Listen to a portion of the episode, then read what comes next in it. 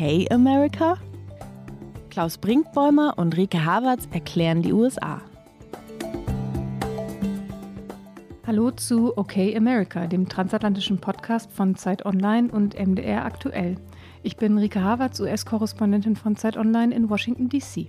Und ich bin Klaus Brinkbäumer, Programmdirektor des Mitteldeutschen Rundfunks in Leipzig. Rike, ich habe gelesen, natürlich habe ich gelesen, du bist geimpft. Erzähl mir von Amerika und wenn ich dich, ich weiß nicht, ob ich das fragen darf, aber erzähl mir oder bitten darf, erzähl mir von deiner Impfung. Doch, das darfst du, weil ich es tatsächlich auch aufgeschrieben habe. Es ist, ach ja, es ist schon, deswegen lache ich auch so, es ist so eine große Erleichterung und gleichzeitig möchte ich es fast gar nicht sagen, weil ich mir so wünschen würde, dass natürlich alle äh, die mir, die mir lieb und wichtig sind und überhaupt alle in Deutschland, nicht nur in Deutschland, überall dieses Glücksgefühl der ersten Impfung bald endlich haben. Und ich glaube, das ist die Ambivalenz, die da einfach mitschwingt. Aber es war so, ich war ganz regulär einfach dran. Hier in, den, in Washington sind äh, Journalistinnen und Journalisten Essential Workers, also systemrelevant. Und ich war dann vor vergangener Woche, ab dem Montag, konnten sich Journalistinnen und Journalisten dann melden und ähm, dann ging das alles ganz, ganz schnell. Und dann stand ich eines, ich glaube, es war ein Mittwoch, war es Mittwoch? Ich weiß es schon gar nicht mehr, stand ich mittags in einem Drogeriemarkt. Ich sage jetzt, ich mache keine Schleichwerbung für amerikanische Firmen. Und stand tatsächlich, und das muss man vielleicht einmal dazu sagen, hier haben die Drogeriemärkte auch immer noch die Apothekenfunktion. Also da gibt es eben Infrastruktur, die man, glaube ich, braucht für diese Impfung, also rein was Lagerung und auch Personal angeht, die diese Spritze verabreichen können.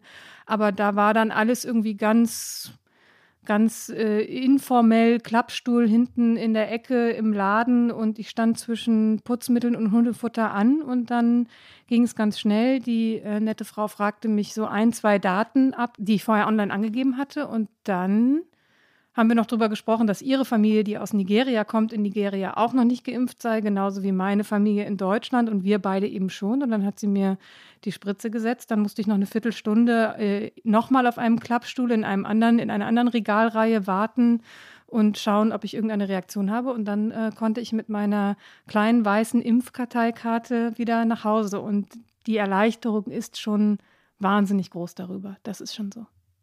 Hier in Deutschland wird, äh, das weißt du natürlich, über Bürokratisierung, das, das sehr komplizierte Impfverfahren, auch ähm, das sich selbst hemmende Land geredet. Wir haben darüber ja auch schon in diesem Podcast zwei, dreimal geredet.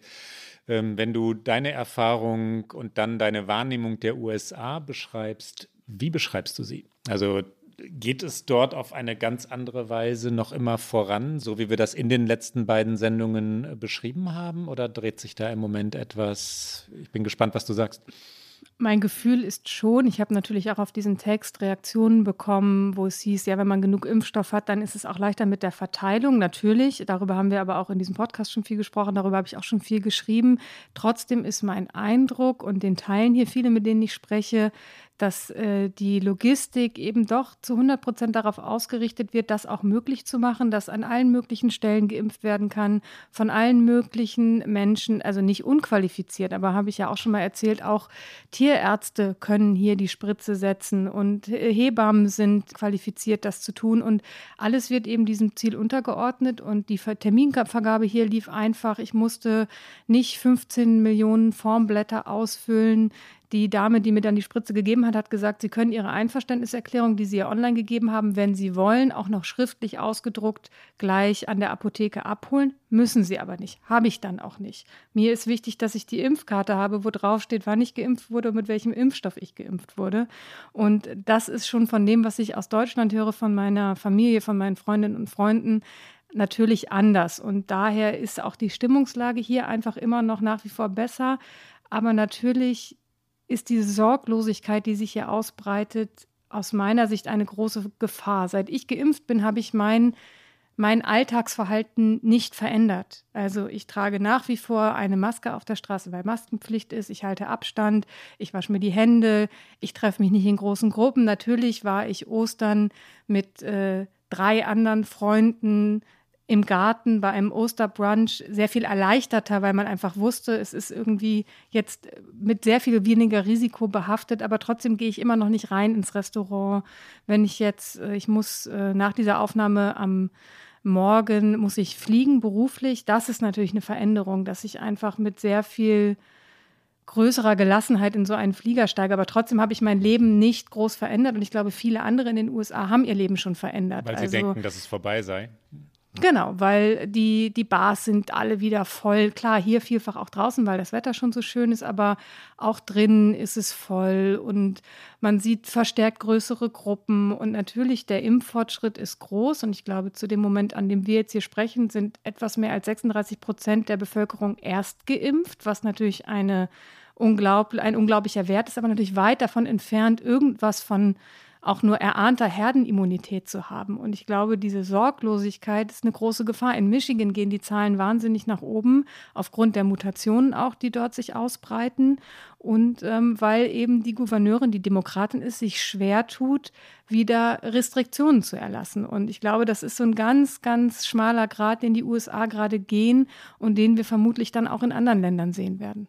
Und meine persönliche Impferfahrung leitet so halb elegant über zu unserem eigentlichen Thema, nämlich ob Joe Biden der neue FDR ist. Erleben wir hier in den USA gerade einen Roosevelt-Moment. Und dieser Vergleich gründet sich natürlich auch auf das eben angesprochene Impftempo. Na, ich würde ja sagen, dass die Tatsache, dass eine deutsche Journalistin in Washington DC zu den Geimpften gehört, weil sie eine junge deutsche Journalistin eine eine junge deutsche Journalistin, entschuldige, das habe ich äh, fatalerweise vergessen, ähm, dass das etwas etwas aussagt, dass das natürlich ein Indiz dafür ist, wie weit die amerikanische Gesellschaft ist.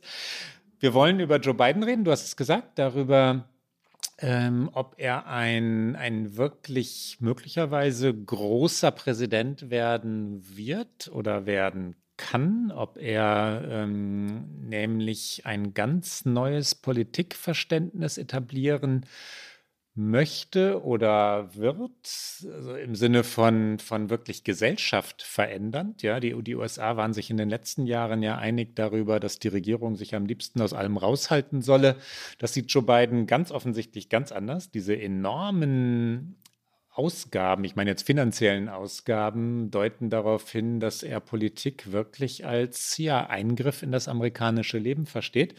Das wollen wir diskutieren. Wir haben später in diesem Podcast ein Interview mit Michael Wertz, dem Politikwissenschaftler und Philosophen, der beim Center for American Progress forscht und im Moment Senior MacArthur Fellow ist. Und auch mit Michael Wertz werden wir über Joe Biden reden. Was glaubst du? Ist Joe Biden ein FDR? Ist das die richtige Eingangsfrage? Das ist eigentlich ja schon fast unsere Ausblicksfrage und am liebsten würde ich sie Michael Wertz überlassen.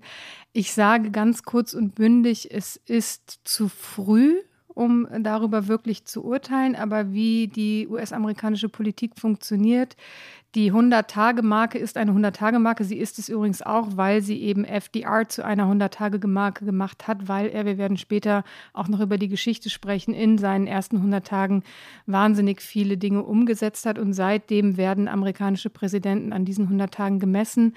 Biden ist noch nicht einmal an dieser 100-Tage-Grenze und trotzdem wird jetzt schon bewertet und verglichen. Das ist, glaube ich, auch die Natur dieser doch immer sehr atemlosen Beziehung zwischen Medien und Politik. Politik.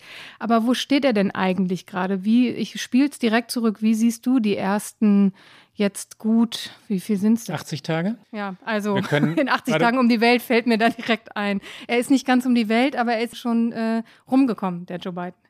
Joe Biden hat so viele Menschen überrascht und zu denen zähle ich auch. Ich hätte ihm das niemals zugetraut, dass er so groß ansetzt. Ja? Das heißt noch nicht, dass er mit allem durchkommen wird und deswegen sind historische Vergleiche auch verfrüht, würde ich jedenfalls sagen. Aber dass er die Versuche macht, äh, Politik ganz anders zu denken, als das in den letzten 20, 24, 28 Jahren in den USA üblich war. Das schließt demokratische Präsidenten ein, das schließt unbedingt Obama und Clinton ein. Ähm, das sagt viel, gerade bei Joe Biden, Herr Je, von dem auch wir beide, Rike, das muss ich ja schuldbewusst sagen, oder ich beziehe das jetzt auf mich, von dem ich im letzten Jahr immer wieder gesagt habe, der ist so vorsichtig und der traut sich nicht und der ist so ähm, letztlich schwach und, äh, und kein guter Redner und immer so, so äh, Kompromisse suchend. Boah, dass dieser Mann jetzt die Präsidentschaft als wirklichen Auftrag deutet, die Dinge anzugehen und Konfrontationen nicht scheut und Ausgaben nicht scheut und auch wirklich komplexe Probleme nicht scheut, äh, ist nach meinem Verständnis oder nach, äh, ja, nach meiner Wahrnehmung ehrlich gesagt spektakulär bremse deine Euphorie ein bisschen. Ich bin der anderer Ansicht, aber da kommen wir dann vielleicht später drauf, wenn wir über die konkreten Themen sprechen. Ja, ganz kurz, ich, da muss ich, entschuldige, ich möchte natürlich nicht permanent ins Wort fallen. Ich verspreche, das war das einzige Mal heute, aber ich sage nicht, dass ich euphorisch bin. Ich bin gespannt. Ich bin nicht euphorisch, ob er mit allem durchkommt, äh, ist offen. Ne? Ich bin nicht euphorisch, dass er auch in vier oder acht Jahren äh, noch als FDR-Erbe gesehen wird.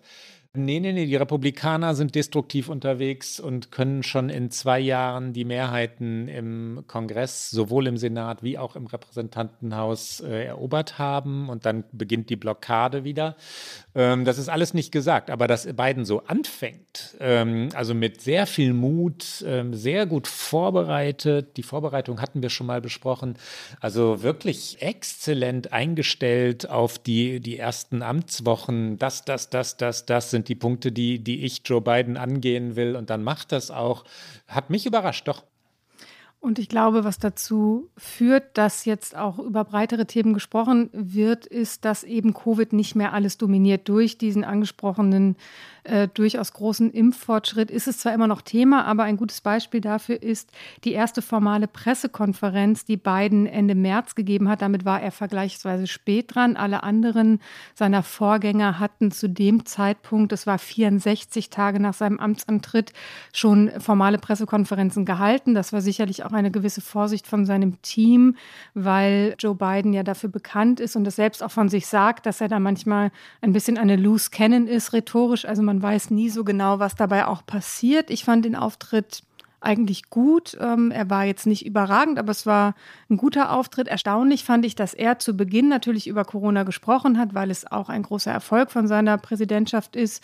Und dann aber die Journalistinnen und Journalisten, die zugelassen waren, es waren relativ wenig, auch aufgrund der Corona-Einschränkungen, nicht eine einzige Frage nach der Pandemie gestellt haben. Also es ging um ganz viele andere Themen. Und ähm, da merkte man, es ist jetzt im politischen Washington auch wieder mehr Raum für andere Dinge und damit natürlich auch Raum für Biden zu präsentieren, was habe ich für Ideen, aber natürlich auch Raum für, was liegt eigentlich brach im Land und was muss angegangen werden. Und vielleicht, weil wir heute eh so eine halbe historische Sendung machen, ein kleiner Einstieg mit einem historischen Zitat und zwar von Dwight D. Eisenhower. Der war nämlich der allererste Präsident 1955, der eine im Fernsehen übertragene Pressekonferenz abgehalten hat und damit eben diese Pressekonferenz auch öffentlich machte. Zuvor waren diese Gespräche zwischen Journalistinnen und Journalisten und Präsidenten immer off the record, also nicht zitierfähig. Und Eisenhower hat das äh, durchbrochen und sagt ganz am Anfang, als er vor die äh, Presse tritt, nun, wie ich sehe, versuchen wir heute Morgen ein neues Experiment. Ich hoffe, das erweist sich nicht als störender Einfluss. Well, I see we're trying a new experiment this morning. I hope it doesn't prove to be a disturbing influence. Und äh, Eisenhowers Nachfolger John F. Kennedy machte aus diesen Pressekonferenzen dann eine Institution. Kennedy liebte das Spiel mit der Presse, liebte die, die Selbstinszenierung. Biden war mit seiner Pressekonferenz seiner ersten vergleichsweise spät. Die Hauptstadtpresse in Washington, DC wurde langsam ungeduldig. Seine Vorgänger Trump, Obama, George W. Bush oder Bill Clinton waren früher. Er hatte ja auch gut zu tun mit dem enorm großen Corona-Hilfspaket, über das wir hier schon gesprochen haben. Jetzt kommt das zweite große Gesetzesvorhaben, das zentrale Thema unserer heutigen Sendung. Der Begriff Infrastruktur ist interpretationsfähig. Die Republikaner werfen Joe Biden vor, dass er den Begriff ja auf unseriöse Weise dehne, dass er in Wahrheit ähm, Gesetzesvorhaben durchdrücken wolle, die die schlicht liberale Wunschträume erfüllen würden. Sein großes Infrastruktur Paket, äh, das er immer wieder mit den Worten Build Back Better, also baut Amerika besser wieder auf, könnte man dazu sagen, so könnte man es frei übersetzen, kommentiert, heißt offiziell American Jobs Plan mit einem Volumen von 2 Billionen Dollar, 2,3 Billionen Dollar. Die Billionen hatten wir schon mal. Wie viele Nullen, Rike? Weißt du es?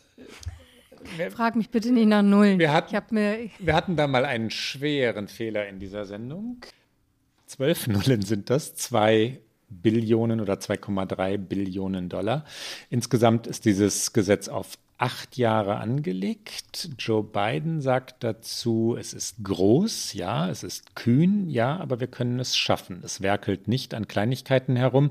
Es ist eine Investition, die eine Generation nur einmal erlebt. Dieses Vorhaben sei wichtig, nicht nur in Fragen, was und wie gebaut und saniert wird, sondern auch in der Frage, wo wir bauen. Es schließt alle mit ein, unabhängig von der Hautfarbe.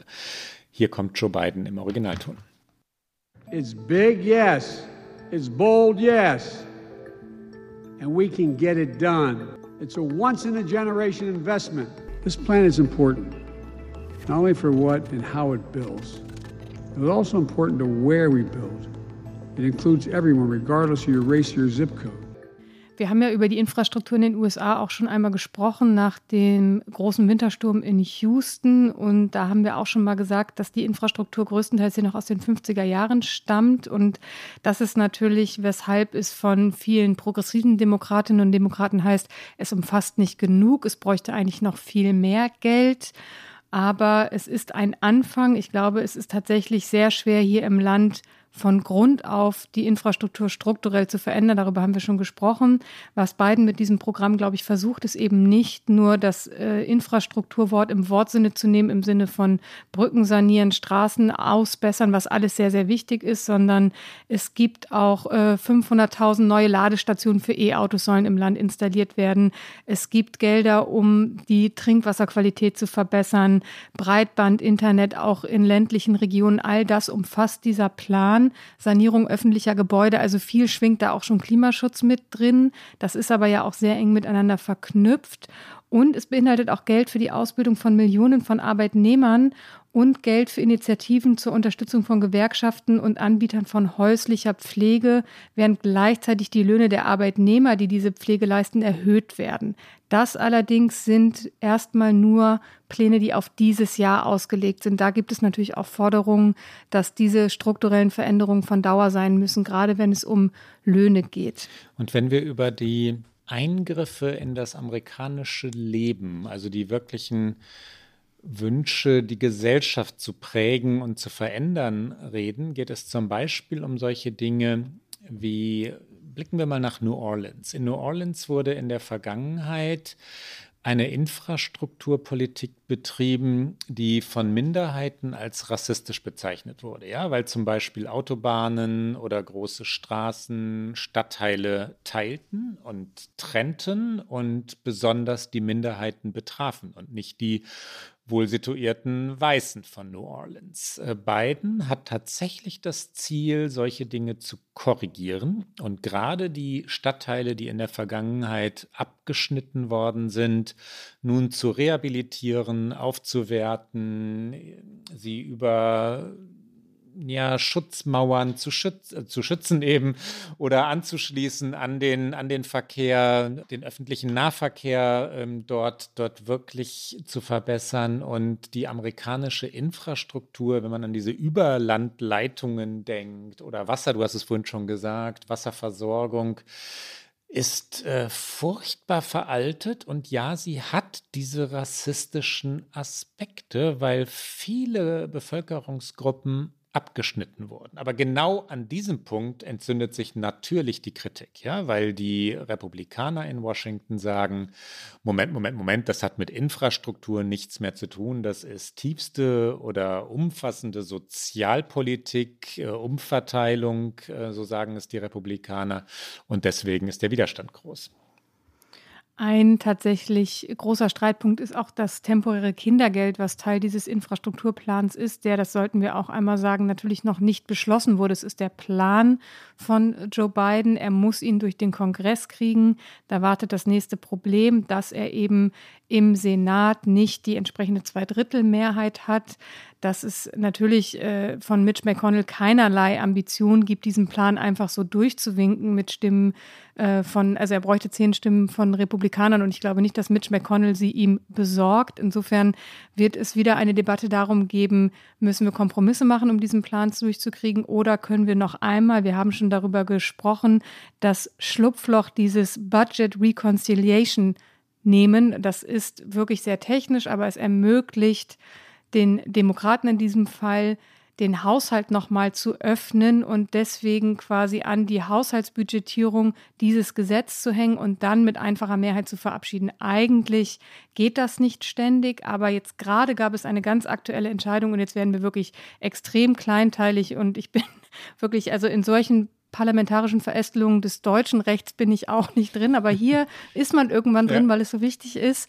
Ähm, hat, hat es jetzt eine Entscheidung gegeben, dass man eben den Haushalt, der eigentlich im Februar budgetiert wurde, auch nochmal öffnen könnte und damit nochmal ein Fenster öffnet, um nochmal ein Gesetzespaket an diesen Haushalt zu knüpfen. Aber also auf diesem Level reden wir hier und das ist natürlich auch wieder eine Frage von Polarisierung und wie sehr sind die Republikaner bereit für Infrastruktur, worauf man sich eigentlich parteiübergreifend immer einigen kann in diesem Land, weil es braucht einfach Infrastruktur.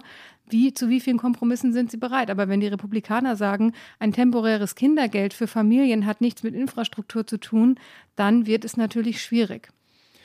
Die Frage, ob Biden äh, kompromissbereit sein wird, äh, wird letztlich eine ganz entscheidende sein, weil es auch auf der demokratischen Seite konservative Politiker gibt, die in Deutschland in der CDU wären und nicht bei den äh, Demokraten. Ja? Äh, Joe Manchin, wir haben ihn schon mehrfach diskutiert, ähm, Demokrat aus West Virginia, hat explizit verlangt von Biden und seiner eigenen Partei, dass sie unbedingt den Versuch machen müsse, äh, überparteilich äh, dieses Gesetz durchzubringen, also die Republikaner einzubeziehen. Er droht damit, äh, seine Stimme diesem Gesetz nicht zu geben und dann hätten die Demokraten eine zu wenig, selbst wenn sie das von dir angesprochene Gesetzesverfahren nutzen würden. Wir sind gerade technisch, aber das ist wichtig. Die Demokraten könnten es mit 51 Stimmen, wenn sie Kamala Harris dazuzählen, die Vizepräsidentin, die ihnen die Mehrheit verschaffen würde, durch Rammen, wenn sie alle beieinander wären. Also durch den Senat Rammen, will ich damit sagen. Die Mehrheit im Repräsentantenhaus haben sie ohnehin.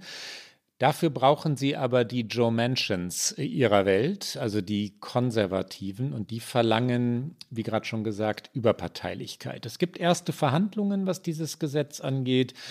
Prognose, Rike? Meine Prognose ist, ich würde gerne von Joe Manchin sehen, wie er zehn Republikaner davon überzeugt, einem wie auch immer gearteten Kompromiss-Infrastrukturplan zustimmt. Wenn Joe Manchin diese zehn Senatoren besorgt, und er ist ja nur mit ihnen im Senat, dann würde ich sagen, kann er diese Forderung auch stellen. Aber ich finde, Manchin sagt immer nur, wir müssen überparteilich zusammenarbeiten, aber also wie der Amerikaner sagen würde, put in the work. Also dann soll er mir bitte auch mal zeigen, welche zehn Konservativen eben auch kompromissbereit sind und nicht auf die destruktive Art und Weise einfach zu allem Nein sagen. Und genauso destruktiv ist aus meiner Sicht Joe Manchin, weil er pauschal zu allem Nein sagt. Na, ich glaube etwas anderes. Ähm ich glaube, dass Menschen Schaufensterpolitik betreibt, dass er verlangt, dass der Versuch der Überparteilichkeit gemacht werden solle, damit er seinen Wählern in West Virginia sagen kann, wir haben es probiert und die Republikaner sind halt nicht mitgegangen und dass er am Ende für das Biden-Gesetz stimmen wird, wahrscheinlich etwas abgemildert, wahrscheinlich etwas, äh, etwas günstiger, nicht, äh, nicht 2,3 Billionen äh, Dollar teuer, sondern vielleicht nur 2,1, ja.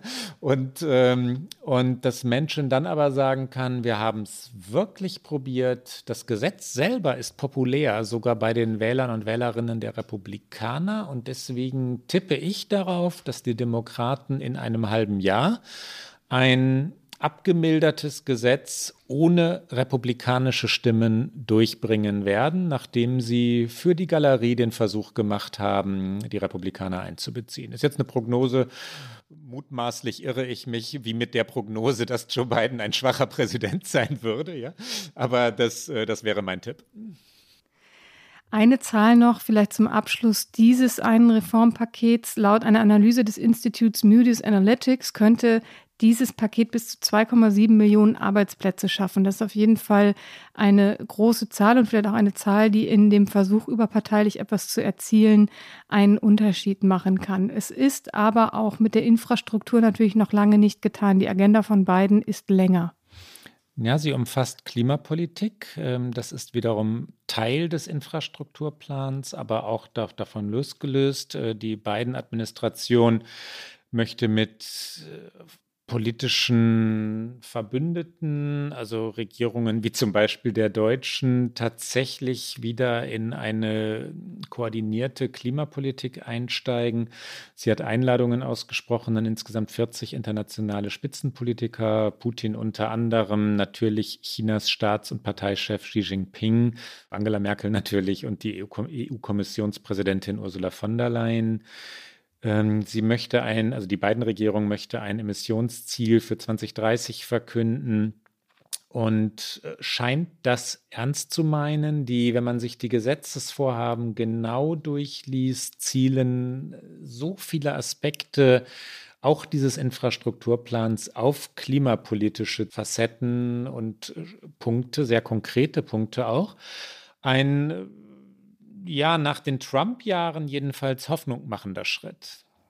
Auf jeden Fall. Ich glaube, das ist eins natürlich der zentralen Politikfelder, die alle Regierungen dieser Welt sehr ernst nehmen sollten. Und nach der Trump-Regierung ist es in den USA dringend, dringend nötig, dass fast alle Pläne von Biden durchzogen sind mit eben Facetten der Klimapolitik.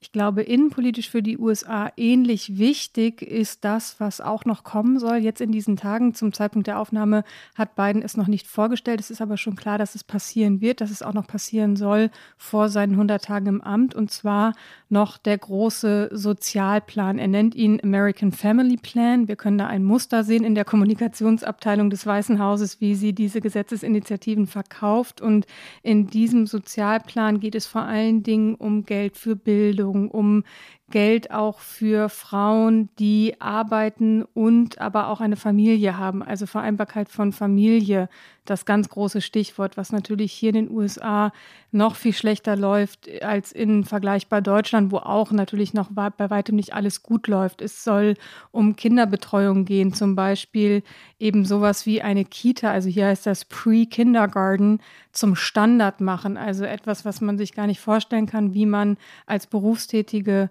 Frau oder auch als berufstätiger Mann Kinder und Beruf unter einen Hut kriegen soll, wenn man sich nicht leisten kann, eine Nanny zum Beispiel zu engagieren. Und ähm, das zu einem Standard zu machen, wäre ein so wirklich fast revolutionärer Schritt in den USA. Und ich glaube, der wäre extrem zentral, auch wenn wir über das andere große Thema natürlich hier sprechen, soziale Ungleichheit, Rassismus, weil natürlich diese Pläne auf alle Amerikanerinnen und Amerikaner ausgelegt sind und Biden das auch immer betont. Und ich hoffe, dass das in diesem Programm, wenn man dann die Details aus dem Family Plan kennt, auch deutlich wird. Genauso wie Biden jetzt gerade auch nochmal angekündigt hat, im Sinne von Corona-Impfung nochmal mehr Geld in genau die Communities zu stecken, die einfach die schlechtere medizinische Versorgung haben, wo weniger Menschen geimpft wird. Also mein Eindruck ist, er nimmt es schon sehr ernst, weil er es ernst nehmen muss, weil dieses Thema einfach so pressiert. Welches Politikverständnis zeigt sich da, wenn wir es mal abstrahieren und auch in historische Bezüge rücken, also wenn wir ihn vergleichen äh, mit früheren amerikanischen Präsidenten. Was zeigt sich da? Was für ein Verständnis seiner eigenen Rolle erleben wir? Ich möchte da sehr gerne Evan Osnos nochmal zu Wort kommen lassen, weil Evan Osnos ist äh, ein Journalist des New Yorker. Er hat ein Buch über Joe Biden gesprochen. Ich habe ihn interviewt äh, Anfang Januar zur Amtseinführung und ich habe mit ihm damals auch eben genau über so ein Politikverständnis und auch einen Vergleich zu anderen Präsidenten gesprochen. Und ähm, Evan Osnos sagt, es gibt eine Menge Gemeinsamkeiten mit FDR, also mit Roosevelt. Er wird hier in den USA immer nur FDR genannt. Als FDR 1933 an die die Macht kam, sagte er, es wäre nur ein törichter Optimist, würde nicht die dunklen Realitäten anerkennen, mit denen das Land konfrontiert sei. Und Biden sagte etwas Ähnliches in seiner Antrittsrede. Er sagte, ich werde niemals über die Realitäten, mit denen wir konfrontiert sind, lügen. Und er sagte, es werde erst noch schlimmer werden, bevor es besser wird. Und dann sagt Osnos noch, ich habe mit Biden über seine Bewunderung für FDR gesprochen. Und was er mir sagte, war interessant. Nämlich, dass er FDR nicht nur dafür bewundert, dass er große transformative Reformen verfolgte, sondern auch dafür, dass er es auf pragmatische Weise tat. Dass er mit Menschen zusammenarbeitete, die nicht immer in allem mit ihm übereinstimmten. Aber jeder von ihnen brachte etwas Nützliches ein. Und Biden sieht, dass die USA gerade in einer Phase sind, die nach der gleichen Art von Vision ruft, die FDR hatte. there's a lot in common with FDR's moment. If you think about 1933 when FDR came to power, what he said to the public was only a foolish optimist would not acknowledge the dark realities that the country was facing. And Biden said something similar in his inaugural address. He said, yes. I will, I mean, I'm paraphrasing, but he said, I will never I will never lie to you about the realities of what we're contending with and the and the dark facts. As he said recently, it's going to get worse before it gets better. And in some ways, FDR. I mean, I, I've talked to Joe for for my book. I spoke to Biden about his admiration for FDR, and what he told me was interesting, which is that he admires FDR not only for pursuing big transformative reforms but also that he did it in pragmatic ways. That he chose people to work for him who didn't always agree with him on everything, but each one of them brought something functionally useful to the administration. And Biden sees that in some ways this is a moment that calls for the same kind of vision that FDR had. Wenn man sich überlegt, warum Biden diesen Sprung von dem, von dem zaghaften, immer Kompromisse suchenden ähm, Politiker, der, der, der durchaus als, als zaghaft wahrgenommen wurde, hin zu dem, zu dem jetzt so viel riskierenden ähm, gewagt hat. Ähm, was, was fällt uns da ein? Was, was, sind, was sind die Begründungen? Was meinst du, Ricke? Ich glaube tatsächlich, dass, so irre es klingt, Joe Biden im für ihn auch genau richtigen Moment der Präsidentschaftskandidat dieses Landes war. Es ist eine so umfassende Krise, die sich niemand hätte vorstellen können. Unabhängig von der Präsidentschaft Trump, die an sich schon sehr einzigartig war in, in ihrer Art und Weise, wie sie eben war, kam dann noch diese Covid-Krise hinzu. Und Joe Biden hat, glaube ich, ein tiefes Verständnis für für Krisen und für, für Zuspruch, der dann in diesem Moment nötig ist. Und ich glaube, das lässt ihn dann vielleicht auch mutiger werden, als wir es von ihm erwartet haben, weil er einfach erkennt, dass es das jetzt gerade braucht. Und natürlich will er auch ganz egoistisch, niemand kann ihm das vorwerfen, auch an seinem Platz schon jetzt natürlich in den Geschichtsbüchern feilen. Und er weiß, dass diese ersten Monate dafür zentral sind, nicht weil sie immer zentral sind in einer jeden Präsidentschaft, sondern weil natürlich auch die Besonderheit der derzeitigen Situation ihm dafür Spielräume eröffnet. Und das wäre meine Interpretation, warum wir ihn jetzt sehr viel agiler erleben, als wir es vielleicht alle vermutet hätten. Was meinst du? Ja, es gibt, äh, ich stimme dir zu, das, das, das ist sicherlich so. Die, die Covid-Krise hat ihm gezeigt, dass es äh, dringend ist, dass es wirklich ernst ist und, und ihn sicherlich äh, mutiger sein lassen, als es, als, als es glaube ich, sein, sein, sein Wesen ist eigentlich. Ja? Und dann gibt es noch ein paar, paar andere Punkte, über die eher spekuliert wird, in Washington geredet wird. Das eine ist, dass, ähm, dass junge Demokratinnen und Demokraten, die eher bei Elizabeth Warren und Bernie Sanders waren im Präsidentschaftswahlkampf, äh, tatsächlich eine, eine Dringlichkeit in die Partei getragen haben, die jemand wie, wie Biden natürlich nicht ignorieren kann. Ja, das sieht er. Er sieht diesen progressiven Flügel der Demokraten und, äh, und lässt sich davon schon auch ein Stück weit treiben. Was Biden tatsächlich artikuliert hat an mehreren Stellen, das ist ein zweiter Punkt, das ist eine sehr, sehr scharfe Rivalität zu China oder mit China. Also der, der Wettstreit der Systeme beschäftigt ihn intellektuell. Darüber redet er. Also, dass die, die Chinesen mit ihrem ja, wie soll man es sagen, totalitären äh, Verständnis von Kapitalismus. Es ist ja Kommunismus, es ist schon längst nicht mehr. Mit ihrer totalitären Schnelligkeit und Radikalität die Demokratie herausfordern, bringt Biden mutmaßlich dazu, etwas zu wagen und, äh, und tatsächlich zu denken und zu sagen, er spricht das punktuell aus, dass die Demokratie sich beweisen muss, ja? dass die Demokratie schon zeigen muss, dass sie es auch kann, Probleme lösen kann und, äh, und erst einmal angehen kann. Ein Punkt, den ich interessant finde, ist, Biden scheint nicht so sehr auf die klassisch äh, starken amerikanischen Ökonomen zu vertrauen. Ähm, das, ist, das war die, die, die Weisheit der letzten, wie vorhin schon gesagt, 20, 24, 28, 32 Jahre.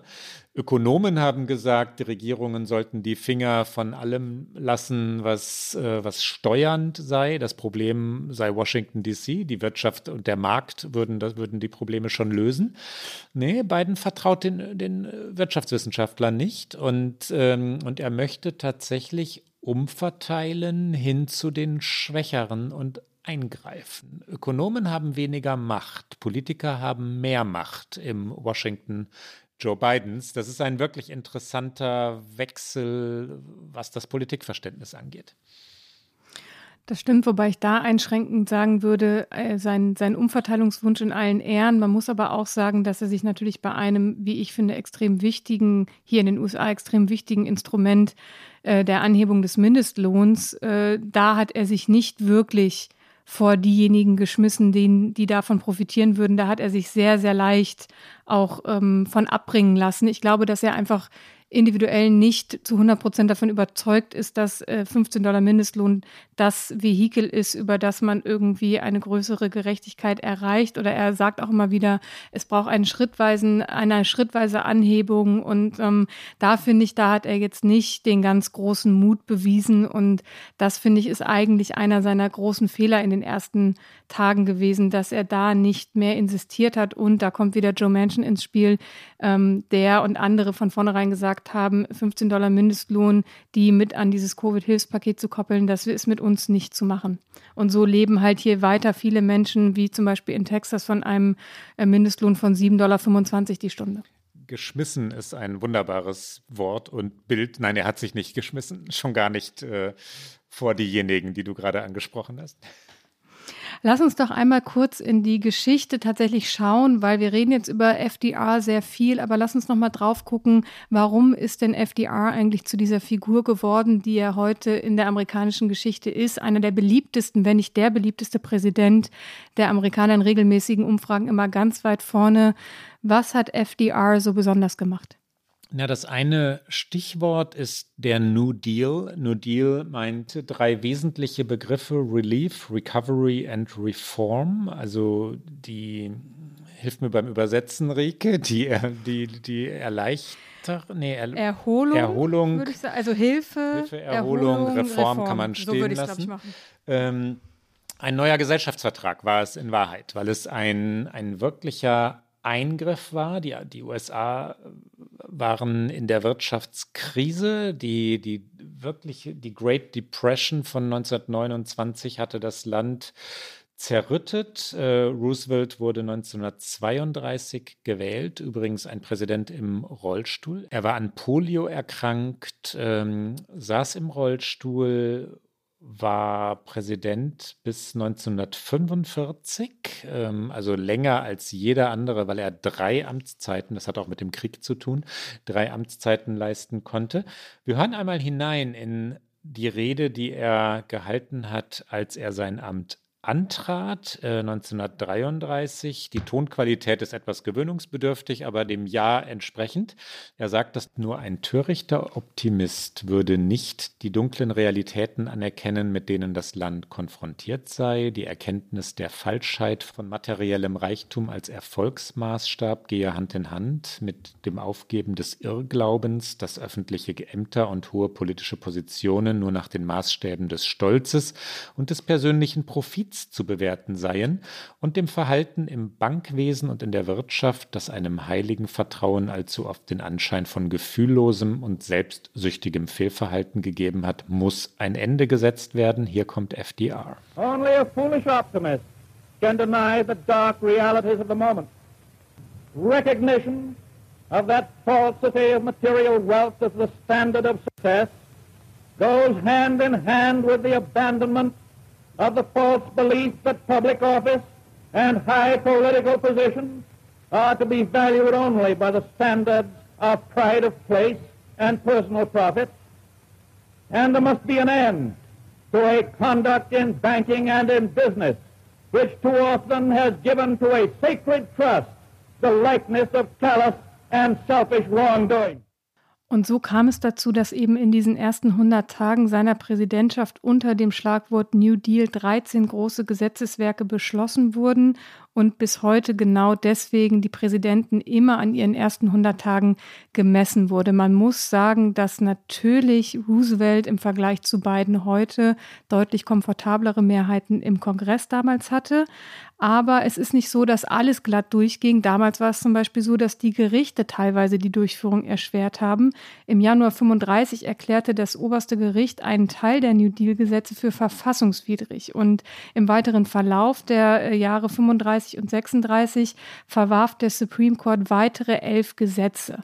Und das ist natürlich schon etwas, was oft nicht in der Verklärung des New Deal erwähnt wird. Aber es ist natürlich so, dass mit dem New Deal der Social Security Act von 1935 einfach den Grundstein des amerikanischen Sozialstaates gelegt hat. Und deswegen glaube ich, werden heute auch diese Vergleiche gezogen, weil all das, worüber wir gesprochen haben, was Biden gerade versucht, ist natürlich auch eine Form von Sozialstaat, den die Amerikaner Amerikanerinnen und Amerikaner vielfach traditionell historisch eher ablehnen.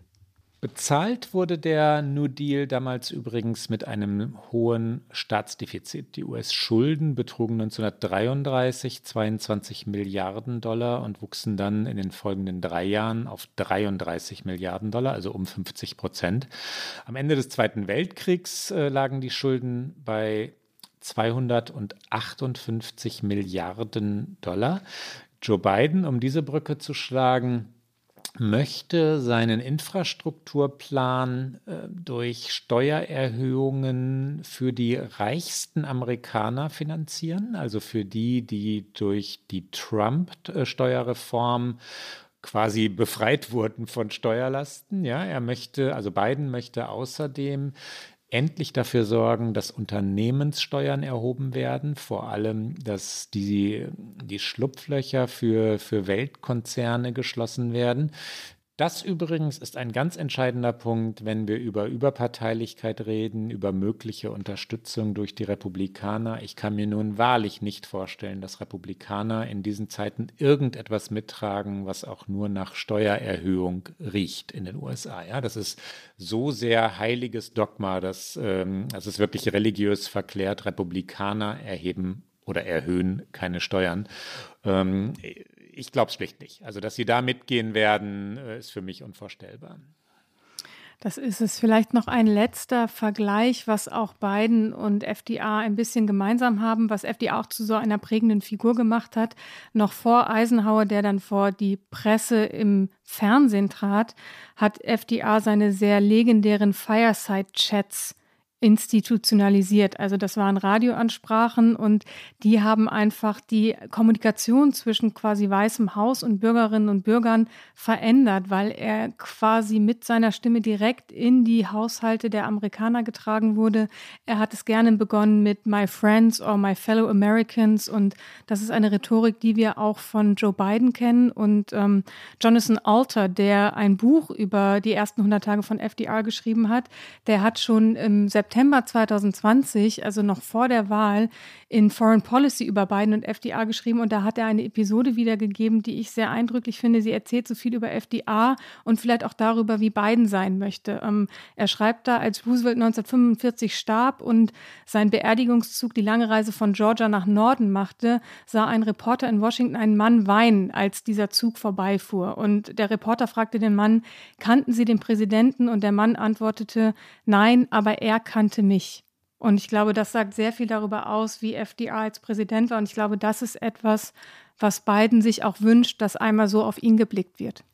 Wenn wir schon historische Vergleiche ziehen, sollten wir einmal sagen, dass unter den Demokraten Lyndon B. Johnson als einer jener Präsidenten gilt, die große Reformen durchgebracht haben. Bei Johnson waren es der Civil Rights Act und der Voting Rights Act, also die, die Gesetze, die die Bürgerrechtsbewegung äh, legitimiert haben und Minderheiten legitimiert haben und wirklich endlich für, für ein faires Wahlrecht gesorgt haben.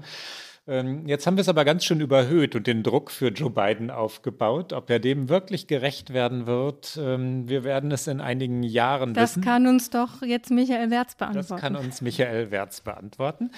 Ich habe vor unserer Aufnahme mit Michael Wertz gesprochen. Michael Wertz, um ihn noch einmal kurz vorzustellen, Politikwissenschaftler und Philosoph, Deutscher und Amerikaner. Sagt man Deutsch-Amerikaner? Ich weiß gar nicht, ob das auf ihn so zutrifft. Ähm, Senior MacArthur Fellow Fellow. Er arbeitet für das Center for American Progress. Ähm, wichtig zur Einordnung, das ist eine Institution, man sagt immer so schön Denkfabrik, abgeleitet aus dem amerikanischen Wort Think Tank. Institut könnte man vielleicht auch sagen, ähm, die den Demokraten nahesteht. John Podesta, ehemaliger Stabschef im Weißen Haus, Wahlkampfmanager Hillary Clintons, ähm, ist dort in wesentlich führender führender Rolle. Aber das Center for American Progress und Michael Wertz äh, können frei denken, angstfrei denken. Sie kritisieren auch Demokraten. Er ist äh, durchaus und selbstverständlich ein äh, freier Geist. Hier also das Gespräch mit Michael Wertz. Michael, kann man schon sagen, ob Joe Biden ein neuer FDR ist? Ja, dieser Vergleich ist natürlich übertrieben. Er ist kein Franklin D. Roosevelt, weil die äh, Roosevelt-Reformen natürlich im Kontext standen der großen Wirtschaftskrise der späten 20er Jahre und dem Kampf gegen den Nationalsozialismus in Europa. Das war eine ganz andere Ära. Äh, das hat auch die amerikanische Gesellschaft noch viel grundlegender verändert. Aber was man sagen kann, ist, dass äh, Joe Biden mit seinen beiden großen Gesetzesvorhaben, dem äh, Stimulusgesetz, das bereits durchgebracht worden ist durch den Kongress, und dem Infrastrukturgesetz im Prinzip eine äh, Entwicklung nachholt, die man in gewisser Weise als Sozialdemokratisierung der Vereinigten Staaten bezeichnen kann und die, was die neuere Geschichte, das heißt die letzten 60 Jahre der USA angeht, ihresgleichen sucht. Überrascht dich der wie soll man sagen, der, der Mut oder vielleicht kann man auch sagen, die Kühnheit ähm, Bidens, die Größe der Vorhaben. Biden galt ja über Jahrzehnte als kompromissgetriebener, durchaus milder, manchmal auch übervorsichtiger Politiker. Staunst du? Ja, es ist überraschend, aber auch letztlich nicht ganz unerwartet, denn Joe Biden war natürlich auf der einen Seite in den 80er und 90er Jahren und auch in der Obama-Administration jemand, der sich für Globalisierung, Freihandel ähm, eingesetzt hat, für die Öffnung der Gesellschaft, der auch äh, in den 80er Jahren Bill Clinton dabei unterstützt hat, als hier deutlich die Sozialprogramme zurückgestrichen wurden, äh, eine der Erbschaften, mit der wir heute noch zu kämpfen haben. Aber er ist gleichzeitig auch jemand, der sehr pragmatisch gewesen ist in seinem politischen Leben und jetzt spürt, dass innerhalb der Partei, aber auch innerhalb der amerikanischen Gesellschaft die Entwicklung äh, eine andere Richtung genommen hat und dass es notwendig ist, hier zu reagieren, nämlich auf zwei große gesellschaftliche Krisen, nämlich zum einen die Tatsache, dass es seit den 80er Jahren und insbesondere in den 90er und 10er Jahren eine Umverteilung von gesellschaftlichem Reichtum von unten nach oben gegeben hat, der in westlichen Gesellschaften seinesgleichen sucht. Und darauf ist das Stimuluspaket äh, eine Antwort. Und zum Zweiten die Tatsache, dass durch die Waffengänge im Irak und in Afghanistan so viel Geld ausgegeben worden ist, das nicht in Infrastrukturmodernisierung eingesetzt werden konnte hier im Land. Und das ist etwas, was mit dem großen Infrastrukturreformpaket angegangen werden soll. Also in gewisser Weise sind das Reparaturarbeiten an äh, politischen Fehlern, die sich über die letzten 30, äh, vielleicht sogar 40 Jahre angehäuft haben. Wie weit kann er kommen? Kann er den Infrastrukturplan, wenn man ihn überhaupt noch bloß Infrastrukturplan nennen möchte, er ist ja größer, er umfasst ja vieles, wirklich durchbringen? Kann er den äh, durch den Kongress bringen? Anders gefragt, wie verhalten sich die Republikaner? Ja, die Republikaner verhalten sich so, wie sie sich immer verhalten, nämlich sie blockieren alles, was es zu blockieren gibt. Das hängt damit zusammen, dass die Republikanische Partei zum Schrecken vieler Republikanerinnen und Republikaner und auch zum Schrecken vieler Demokratinnen und Demokraten zur Partei von Donald Trump geworden ist. Das hat sich bei dem großen ähm, Fundraising-Event, das äh, gestern und vorgestern stattgefunden hat im Four Seasons Hotel in Florida, ähm, wo alle großen äh, republikanischen äh, Parteispender, aber auch alle diejenigen, die sich Hoffnung auf eine Präsidentschaftskandidatur im Jahr 2024 machen, sich getroffen haben, um äh, der, äh, der Kirche von Donald Trump zu huldigen und dort ihren, ihren politischen Gottesdienst zu zelebrieren. Insofern ist das unklar. Auf der anderen Seite ist ein Infrastrukturpaket, insbesondere von der Größe, die, äh, die äh, Biden hier vorschwebt, nämlich 2,3 äh, Billionen Dollar, ist das natürlich etwas, was ähm, in ganz breiten Bevölkerungsteilen sehr populär ist. Und man muss hier sehen, dass dieses Infrastrukturpaket natürlich in der Tat ein Infrastrukturpaket ist. Das sind beispielsweise 620 Milliarden Dollar veranschlagt zur Modernisierung von äh, Eisenbahnverbindungen, äh, Brücken. Unsere durchschnittliche Brücke hier in den USA ist äh, etwas über 38 Jahre alt. Aber es, es, gibt auch einen starken Fokus auf erneuerbare Energien und Nachhaltigkeit. In dem Infrastrukturplan sind äh, knapp 700 Milliarden Dollar enthalten, die die amerikanische Ökonomie auf Nachhaltigkeit und erneuerbare Energien ausrichten sollen. Und es ist auch ein großer Fokus auch mit über einer äh, halben Billion äh, Dollar auf die Modernisierung von Schulgebäuden, ähm, der Wasserinfrastruktur, der, der Elektrizitätsversorgung und auch der Erweiterung von Zugang zu Internet, gerade für sozial Schwache. Das heißt, es ist im Prinzip ein ganz großes sozialpolitisches Programm. Das wird in dieser Form wahrscheinlich nicht unbeschadet durch den Kongress geben, weil, gehen, weil es auch unter konservativen Demokraten da äh, bereits die ersten äh, nörgelnden Anmerkungen gibt. Aber es ist vollkommen klar, dass das ein Epochengesetz ist, das äh, Geschichte schreiben wird ähm, in den Vereinigten Staaten. Es wird in der einen oder anderen Form verabschiedet werden. Und was ganz wichtig ist, es wird auch zum ersten Mal enthalten eine Erhöhung der ähm, Steuern für ähm, Industrieunternehmen, für Wirtschaftsunternehmen, die unter Donald Trump auf verantwortungslose 21 Prozent abgesenkt worden sind. Der Höchststeuersatz, der soll auf 28 Prozent wieder angehoben werden. Das liegt immer noch weit unter dem, was in der Obama-Zeit oder unter äh, George Herbert Walker Bush äh, gang und gäbe war, nämlich ein Höchststeuersatz von 35 Prozent. Insofern das wird eine politische Diskussion erzeugen, die für die Demokraten nicht sehr schwierig zu führen sein wird, die aber gleichzeitig es ermöglicht, ungeheuren Druck auf Republikaner auszuüben, äh, deren Gouverneure in den republikanisch regierten Bundesstaaten natürlich großes Interesse an diesen Infrastrukturzuwendungen haben und damit auch ähm, einen Hebel bedeuten, mit dem man innerhalb der Republikanischen Partei von demokratischer Seite aus gesehen gut Politik machen kann. Schlussfrage, Michael. Ähm, während der Obama-Jahre wurde Joe Biden innerhalb der Obama-Administration durchaus auch verspottet, mit so einem milden Spott betrachtet, weil er nicht wirklich zu den sagen wir es mal etwas ähm, ironisch, coolen Jungs gehörte. Ne? Ähm, ist, ist, Joe Biden in Wahrheit sehr viel mutiger und, äh, und furchtloser unterwegs, als Obama es war? Ja, das ist eine gute Frage. Das wird, das wird sich noch zeigen. Ich meine, wir sind hier jetzt äh, bei der knappen drei Monatsmarke der Administration und die äh, Covid-Pandemie war natürlich das alles äh, überbordende und konsumierende Thema. Insofern ähm, ist es nach wie vor eine politische Sondersituation und es wird sich zeigen, wie mutig Joe Biden wirklich ist.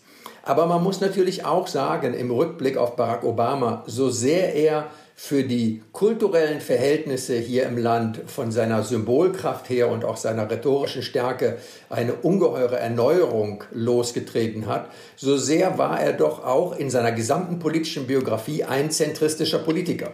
Also Obama wäre ja in Deutschland in der rheinischen CDU besser aufgehoben als in der SPD, wenn man sich seine Sozial-, Wirtschafts- und vor allen Dingen außen- und militärpolitischen Positionen ansieht, nicht? Also von daher ist das schon eine Veränderung und Joe Biden hat im Prinzip eine Entwicklung durchlaufen, die immer, die, die, die immer sozusagen die Mehrheitsmeinung der Demokratischen Partei reflektiert hat äh, jahrzehnteweise, wenn man das so sagen möchte.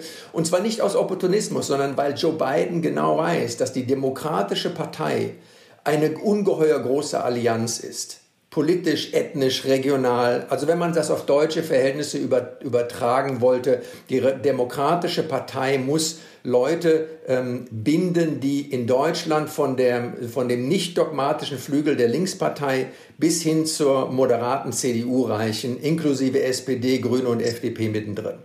Und das ist keine einfache Aus Aufgabe. Und von daher erkennt Biden, da ist er lange genug im Geschäft, die Zeichen der Zeit und weiß, dass die Zeichen der Zeit jetzt auf Reform stehen und diese Reformanstrengungen auch notwendig sind. Nur um ein Beispiel zu geben, weil äh, jetzt ja die beiden Administrationen schon wieder von den Republikanern angegriffen wird und behauptet wird, das sei Sozialismus, was hier betrieben würde.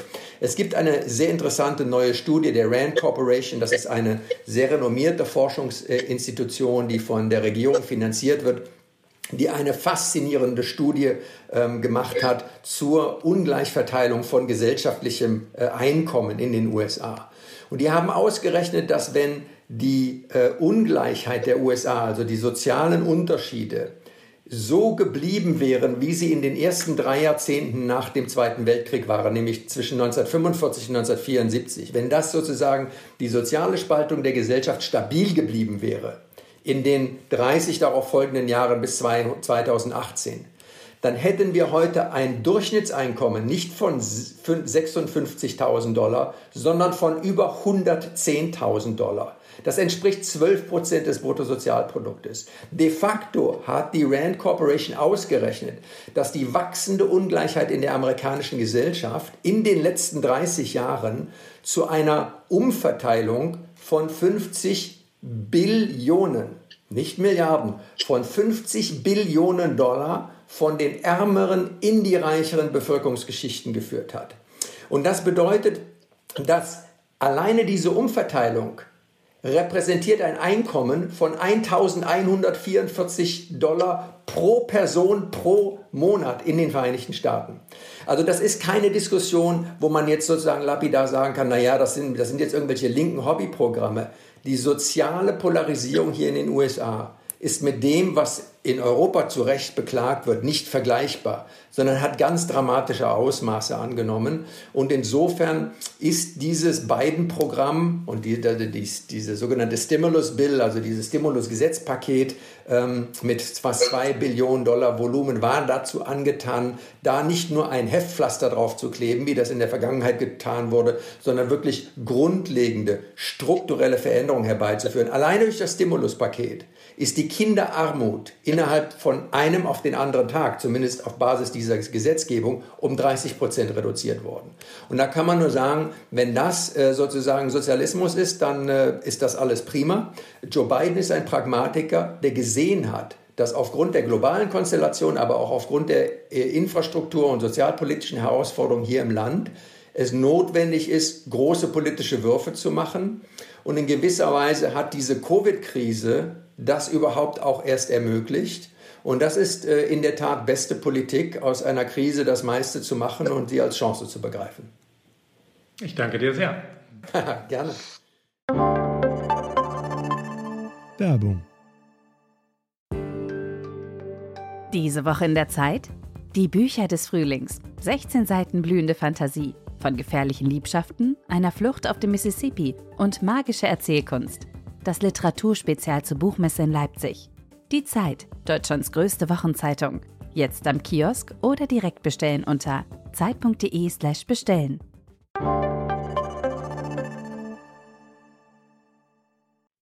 Wie schön, dass wir auch mal eine weitere Stimme hier zu Gast haben im Podcast.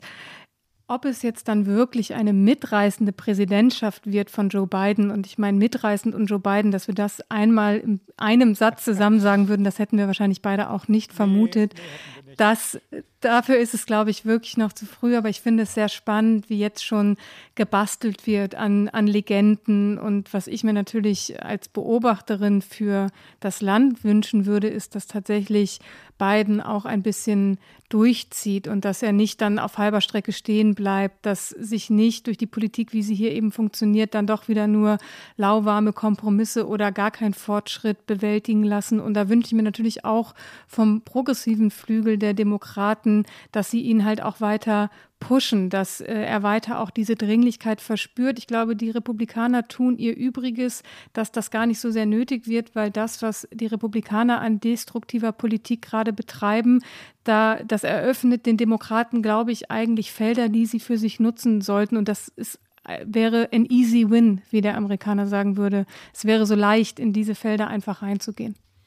Und schöner, Rike, könnten wir die Sendung nicht beenden, wir kommen zu unserer einzigen Abschlussrubrik Get Out. Get Out. Rike, dein Get Out bitte. Meine Empfehlung ist etwas für die Zukunft, denn ich glaube, in Deutschland ist es noch nicht zu streamen. Es hatte Premiere auf der Berlinale und es ist die Dokumentation Tina über Tina Turner. Sie läuft hier auf HBO und ähm, wer liebt Tina Turner nicht? Und äh, an der Oberfläche wissen natürlich viele auch um die Geschichte von Ike und Tina Turner, dem Missbrauch durch ihren Mann und äh, wie sie sich loslöst und dann in ihre so erfolgreiche Solokarriere startet. Aber diese Dokumentation bringt einem das nochmal sehr nahe. Es ist auch ein Abschied von Tina Turner. Sie nennt es selbst so ein bisschen so, das ist ihr Abschied von der, von der wirklich großen Bühne. Sie ist über 80 und ähm, sehr emotional. Und ähm, ich, also ich war nochmal sehr gefangen in dieser Dokumentation, fand sie äh, sehr, sehr gut. Und bis die Doku raus ist in Deutschland, empfehle ich unbedingt als Zwischenlösung Tina Live in Rio, ein Konzert von 1988. Das findet man leicht auf YouTube. 180.000 Menschen haben damals äh, waren im Stadion. Das größte Konzert einer weiblichen Solokünstlerin.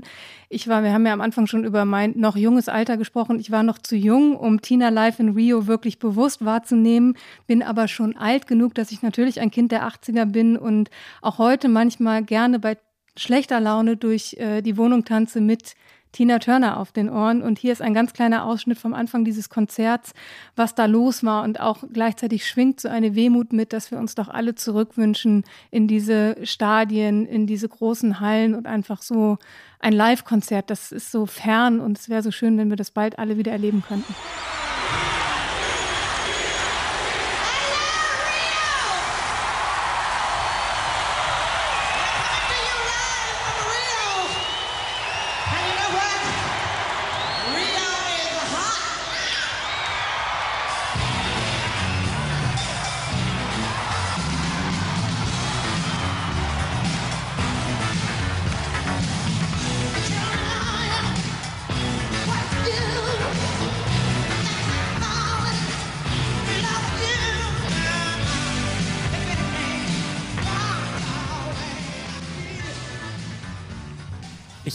Tina Turner ja tatsächlich einmal im Madison Square Garden in New York gesehen. Und das sagst du mir jetzt. Das sage ich dir Neid. jetzt. Und natürlich möchte ich dich nicht neidisch machen, aber diese, diese New Yorker Konzerte, Springsteen natürlich auch im Garden, ja, also das ist ja klar. Ja gut, da bin ich nicht so neidisch. Da musste, ich ja, musste ich ja hin. Leonard Cohen im Madison Square Garden. Soll ich weitermachen?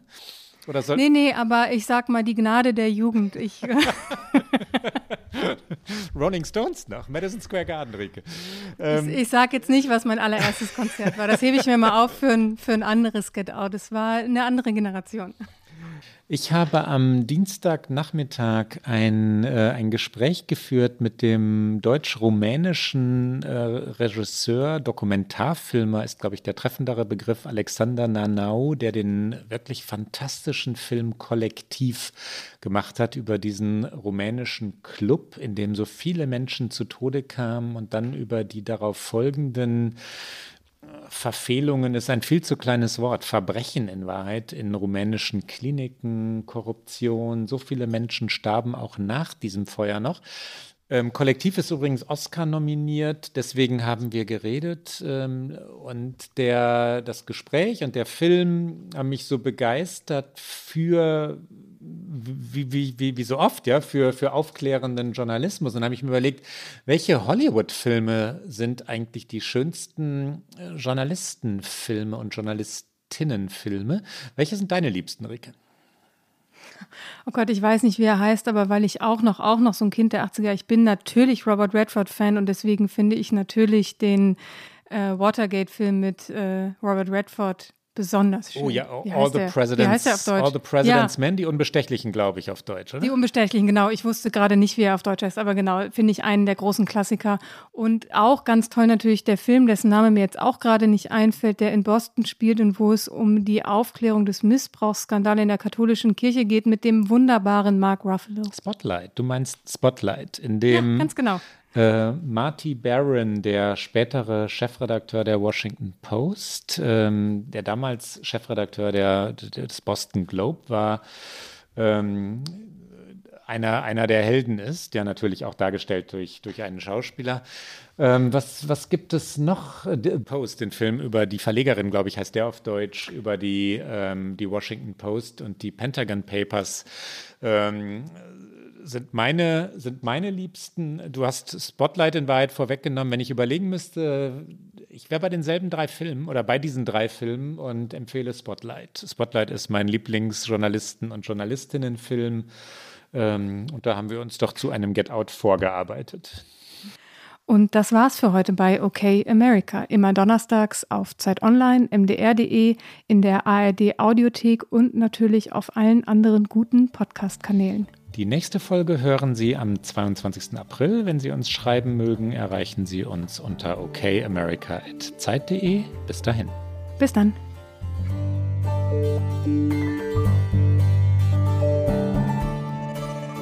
Okay America ist ein Podcast von Zeit Online und MDR aktuell. Produziert von Pool Artists.